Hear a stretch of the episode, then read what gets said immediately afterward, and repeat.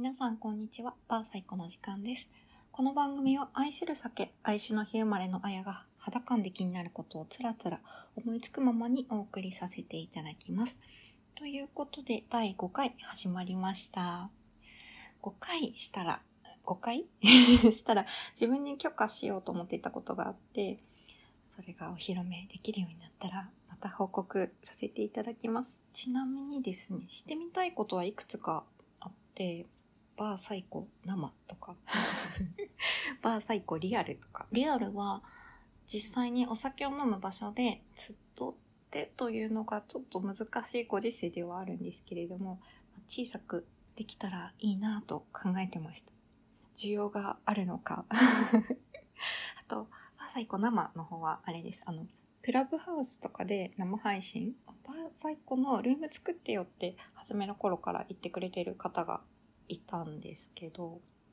皆さんクラブハウスとかどうですか？使われてない方にざーっと説明簡単にすると、オンラインの同時複数名会話が可能なアプリケーション。ダウンロードできるデバイスが iPhone とか Apple 系。トークできる場所のことを、まあ、Zoom とかと一緒でルームと呼んでいます。それを誰でも自由に開ける感じですかね。メッセンジャーとかの機能に近いけど、オープンドアイが複数設定できて、全世界発信もできるし、プライベート的になんか二人のみとかでも設定できるっていうと、通信記録が一応残らないっていうことになってるので、うん。まあ、ルームの解説者が、まあ、ファシリテーターのような役割をしているところで、みんなその時その場でできる話をするっていう感じかな。なんかモデレーターとかって呼ばれてますかね？ルームの解説者。日本だと1月末ぐらいかな。あのビジネス系のニュースで、クラブハウスが2回目の資金調達に成功みたいな話が出た後、2、3日して著名人の参入がガーッと、そこから一気に広まったっていうような印象があります。そこから1週間くらいして、なんかサーバーがダウンしたとか、そういうのを今3月？どうなんですかね？飽きたよとか、何が面白いかわかんないとか、なんか呼ばれたから登録したけどとかっていう話も聞いたりしてます。どうですか？私はもともとポッドキャストとか、あのバイリンガルニュースとかが好きで聞いてたので、その延長でありつつ、定時でやっていく感じなので、あの、ルーティンに組み込んでラジオっぽい感覚で聞いてるかなと思いました。何が多いかな？瞑想とか？っていうとなんかすごい至極穏やかな素晴らしい人間のようですけど。あと、あの、朝6時台に盛岡のルームがあって、あの、おはようと言ってらっしゃいを 言ってもらうっていうこととか、あと海外のスタートアップニュースとか、あの、アートとビジネスの話とか、なかなか普通の生活の中で聞けないようなこととかもポイントであったりするので、脳を普段全然使わないところに飛ばすっていうようなのとか、完全強制オフのためにとかね、あの、使ったりしていますね。どうだろうな。本屋さんに行くみたいなのにちょっと近いかも。Amazon とか Spotify とか自分の趣味思考にこうソートされたものが選択されて出てきてると思うんですけど、それはね、最適化されていてとても安心という、まあ、嬉しさはありつつ、驚くことがあまりない気がするんですよね。自分で選んで自分で好きな人の何かを摂取するって。でも、あの、ちょっとそれがクラブハウスだと全然知らない人に偶然出会えるみたいな、セレンディピティにみたいなことがちょっと生まれやすいような気はしていましたね。びっくりするっていうことかな。なんか計画されていないものから得る驚きっていうものはちょっと豊かな印象がありますかね。ずっと驚き続けていたい、驚くことを楽しめる状態でいたいなと思っています。最近驚いたことは何かな？でも樹氷については結構最近大きな驚きを得たトピックですね。樹氷の話、いつかお会いしたら熱く語るかもしれない。そうそう。なんか、この間弟と話してた時に、彼はもう全然クラブハウス聞いてない、最近やってないって話をしていて、で、ロックダウン中だしなんかこうやることないんじゃないですかみたいな話をしてた時に、いや、他人の雑談を聞くのは苦痛っていう話をサクッとされて、なんか、あ、そうですよね、みたいな。グーの音も出なくなって。あとは、知人で言ってたのが、知らない人の声を聞くのが怖いっていう風に話してる人がいて、あ、それはすごい、なんか面白かったです。なんかこう、数年前かな。プロダクトデザイナーというか、あの、ご本人は働き方研究家とおっしゃってる西村義明さん、岩手にも何度も来てくださっていて、そのお話前お聞きした時に、声には自分のチャンネルがゴロッと出るっていうような言い方をされていて、そのことを彼女の発言で思い出しました。確かにね、声コントロールってかなり難しいですよね。なんか中国では個人特定にも顔認証から進んで、声紋認証っていうのかな。声紋認証がより効果的だからっていうような話で研究進んでることも聞いたりするし、なるほどなぁと思ったりしてました。なんかね、声ってすごい不思議で、声自体もだし、話している言葉もだし、まあ、日本語で言うとあの言葉と意味と形と音っていうのが全部乗ってくるものだなと思ってるんですけど、形で言うとあのキャラクターというか漢字一つの文字自体がもうすでに意味を持っていて、象形文字というか、が日本語の特徴ですよね。前に、うんと、イシューから始めよというあたかかずとさんの本で、今ね、新日本が話題ですけど、その方が、日本人は視覚的に考えるビジュアル思考が多くて、世界ではこう意味から考える言語思考が多いっていう話が出てきたのがまさにそれだなと思っていて、もう映像として文字をすでに入れているっていう状況があるんだなと思って、なんかその話を読んだ時に、うんと、チームラボのアート作品すごい好きなんですけど、本当に好きなんですけど、その中に What a loving and beautiful world 世界はこんなにも優しく美しいというインタラクティブアート作品があるんですよね。でそれはぜひ、ぜひぜひ いろんな方に体感してほしいなと思うんですが、説明すると、あの、大きな壁面にプロジェクターで投影された映像作品、漢字の文字が、あの、上から下に流れてくるんですよね。まあ、印象としては落ちてくる。ゆっくりと落ちてくる。その文字が、花とか、雷とか、蝶とか、雨とか、人が近寄ってその漢字の文字に触れると、触れた瞬間に絵に変化する。しかも変化した絵は、互いの距離感と、あとはその意味合いとして影響し合う。例えば花のそばで風に触れると、花が風に吹かれて舞って、で、そこに雨が突然落ちてきて、雷が光るみたいなところが、瞬間瞬間で変化して一つの世界を作っていくというような作品です。漢字のまま床面まで落ちていくものもあるし、誰がどの瞬間にどの文字をどの位置で触ったかっていうことで、その時映し出される、描かれる世界が変化していく。全く同じ図像が再現されるっていうことはほぼないというような作品なんですけれども、それを見ていたこともあって、よりすんなりそのビジュアル思考っていうことが 説得力というか、もう納得、不落ち するみたいな、うん、感じになりました。でもそういうふうに思った時に、あのまあ、書かれている文字を、まあ、単なる記号として処理しているのか、それともイメージとして展開させているかで、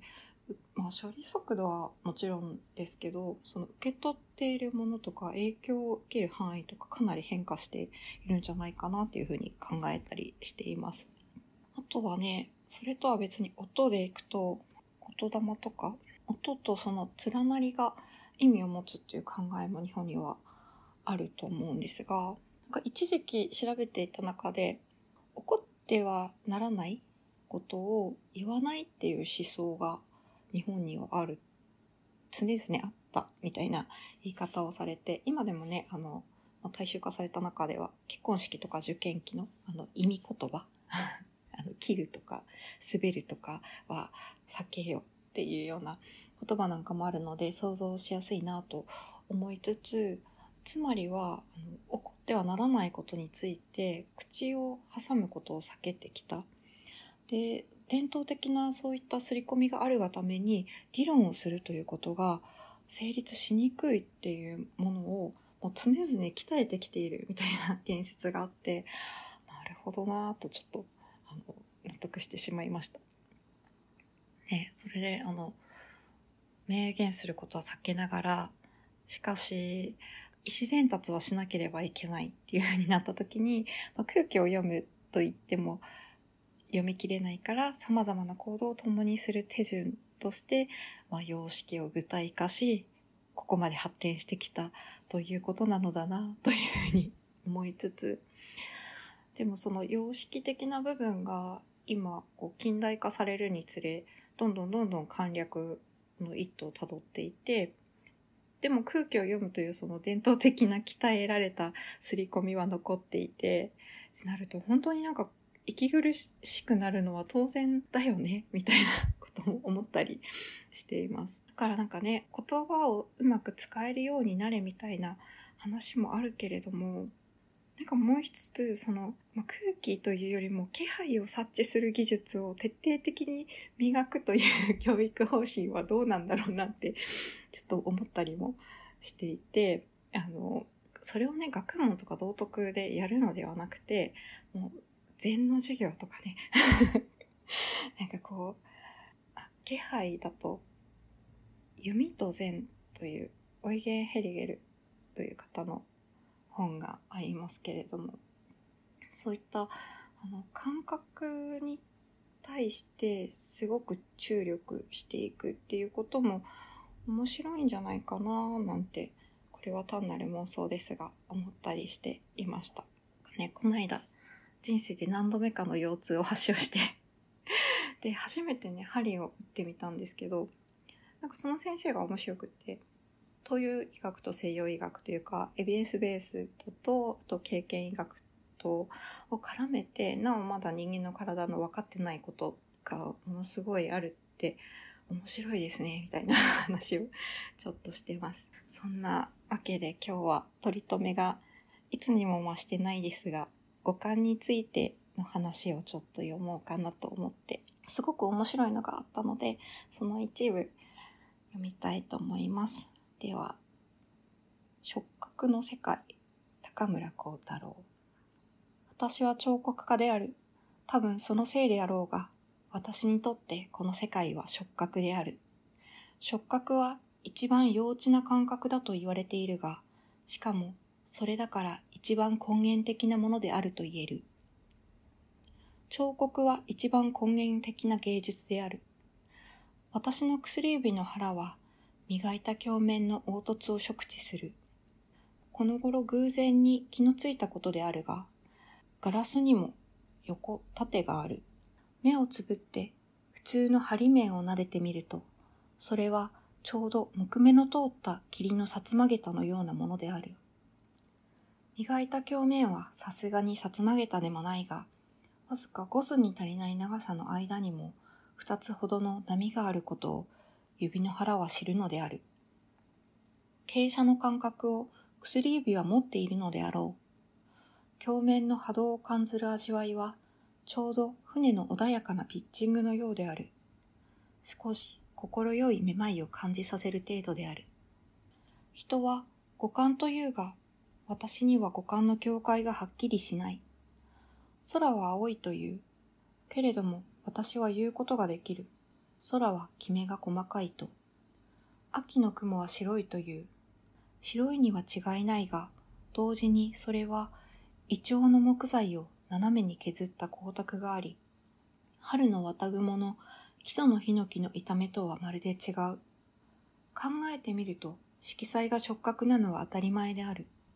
硬波の振動が網膜を刺激するのは純粋に運動の原理によるのであろう。絵画におけるトーンの感じも気がついてみれば触覚である。口では言えないが、トーンのある絵画には、ある触覚上の玄妙がある。トーンを持たない画面には、指に引っかかる真綿の糸のようなものが吹け立っていたり、またはガラスの破片を踏んだかかとのような痛さがあるのである。色彩が触覚でなかったら、画面は永久にぺちゃんこでいるであろうと想像される。音楽が触覚の芸術であることは、今更言うまでもないであろう。私は音楽を聴くとき、全身で聴くのである。音楽は全存在を打つ。だから音楽には音の方向が必要である。蓄音機やラジオの音楽が大した役をなさないのは、それが音の方向を持たないからである。どんなに精巧な機械から出てきても、この複製音は平たい。四方から来ない。音楽堂の実物の音楽はそこへ行くと、たとえつななくても生きている。音が縦横に飛んで全身を包んで叩く。音楽が私を夢中にさせる功徳をただ唯心的にのみ私は取らない。それはかかる運動の恐ろしい力が本になっているのである。私は昔、イタリーのある寺院で復活祭前後に聞いたあの大オルガンの音を忘れない。私はその音を足の裏から聞いたと思った。その音は全身を下の方から貫いてきて、腹部のどこかで共鳴音を作りながら、私の心に届いたように覚えている。